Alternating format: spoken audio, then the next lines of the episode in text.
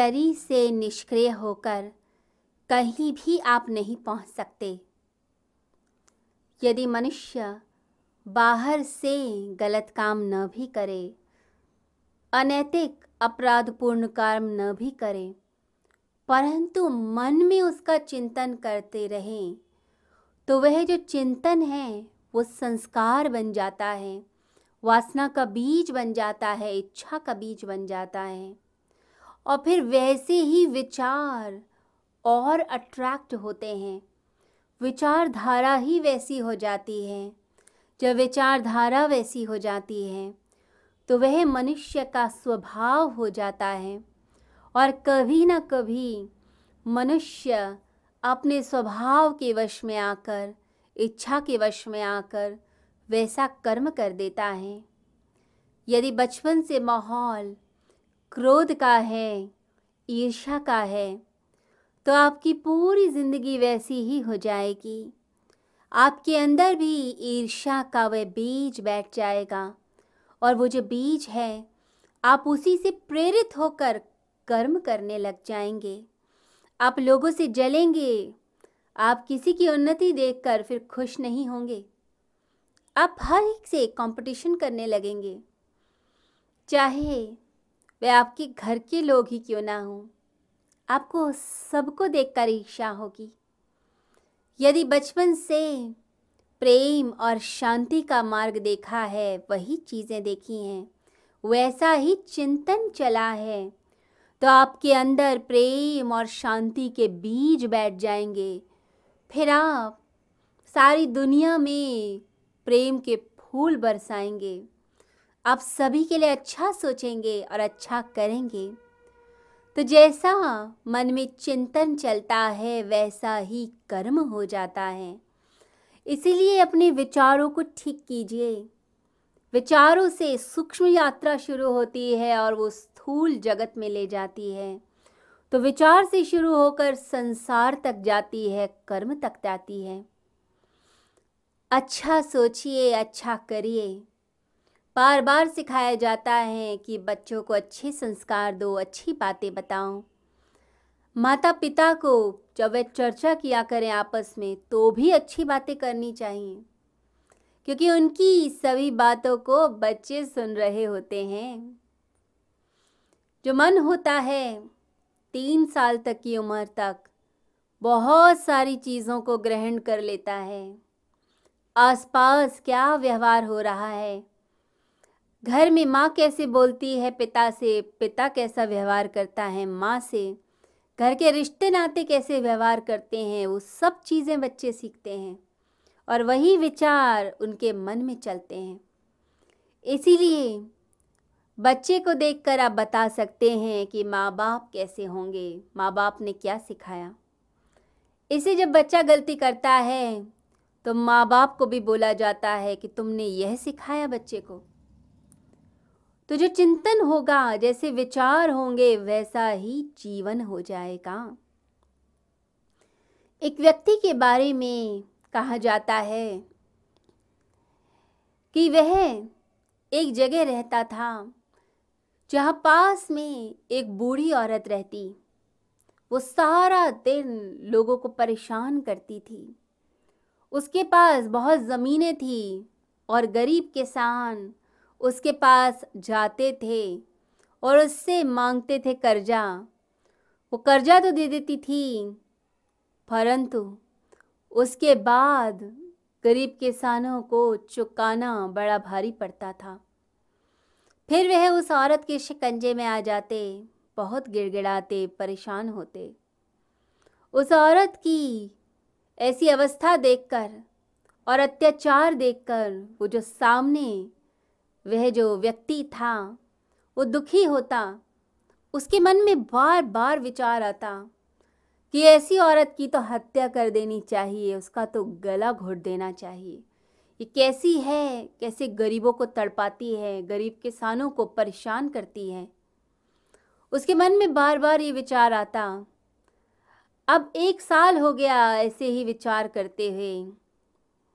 अब एक दिन जब वह बूढ़ी स्त्री परेशान कर रही थी गरीब किसान को।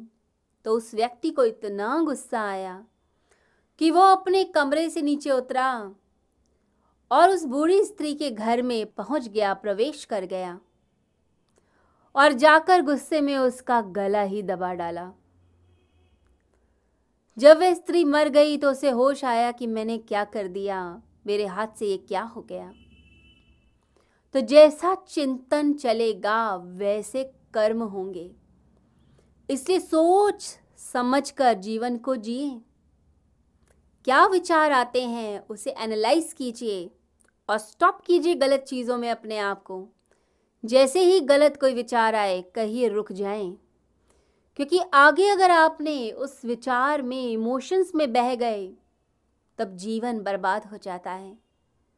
तो जैसा चिंतन, वैसा जीवन और मनुष्य विवश होता है, वैसा कर्म करने के लिए। इसे बाहर से जो लोग बहुत नैतिक और आदर्शपूर्ण जीवन दिखाते हैं, कई बार भीतर से निम्न वृत्तियों से युक्त होते हैं। अंदर बहुत ही छोटी भावनाएँ होती हैं, गलत भावनाएँ होती हैं। तो अपने विचारों को शुद्ध कीजिए। भगवान समझा रहे हैं कि व्यक्ति को दम्भ ही नहीं होना चाहिए, बाहर कुछ और अंदर कुछ। दम्भी को बोला जाता है ना समझ, यानी ना समझ मत बने मूड मत बने, मूर्ख मत बने। जब आप बाहर से इंद्रियों को हटपूर्वक रोकते हैं तो आप दम्भी हो जाते हैं। इंद्रिय चाह रही हैं, मन चाह रहा है और आप बाहर से स्टॉप कर रहे हैं। धर्म कहता है कि भीतर से परिवर्तन करो। बाहर कुछ उल्टा भी हो, लेकिन अंदर सीधा रहना चाहिए। अंदर से उपवास रहे, बाहर से चाहे भोजन भी हो जाए। मतलब अंदर से उस चीज़ की इच्छा मिटे। तो इंद्रियों को जो हट पूर्वक रोकता है, परंतु मन से चिंतन करता है बार बार चिंतन करता है। वह मूड है, वह मूर्ख है, वह नासमझ है, वह दम्भी है। भगवान श्री कृष्ण कहते हैं कि आपको दम्भी नहीं बनना, आपको समझदार, बुद्धिवान बनना है। आपको बुद्धि योग से युक्त रहना है, स्थित प्रज्ञ बनना है। उसके लिए सारा प्रयास भगवान कर रहे हैं। भगवान कहते हैं कि बाहर से मत रोको इंद्रियों को, अंदर से परिवर्तन करो।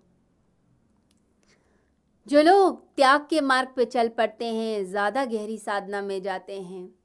फिर कई बार देखा गया है, भटक जाते हैं, इंद्रियों से शत्रुता करते हैं।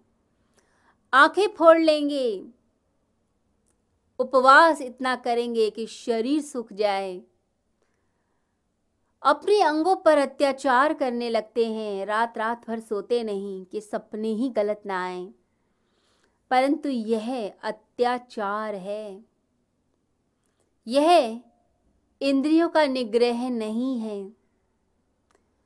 जो मन कहता है, इंद्रियाँ वही करती हैं। आँखें कभी नहीं कहती कि यह देखो मेरा मन है। मन कहता है इसलिए आँखें देखती हैं।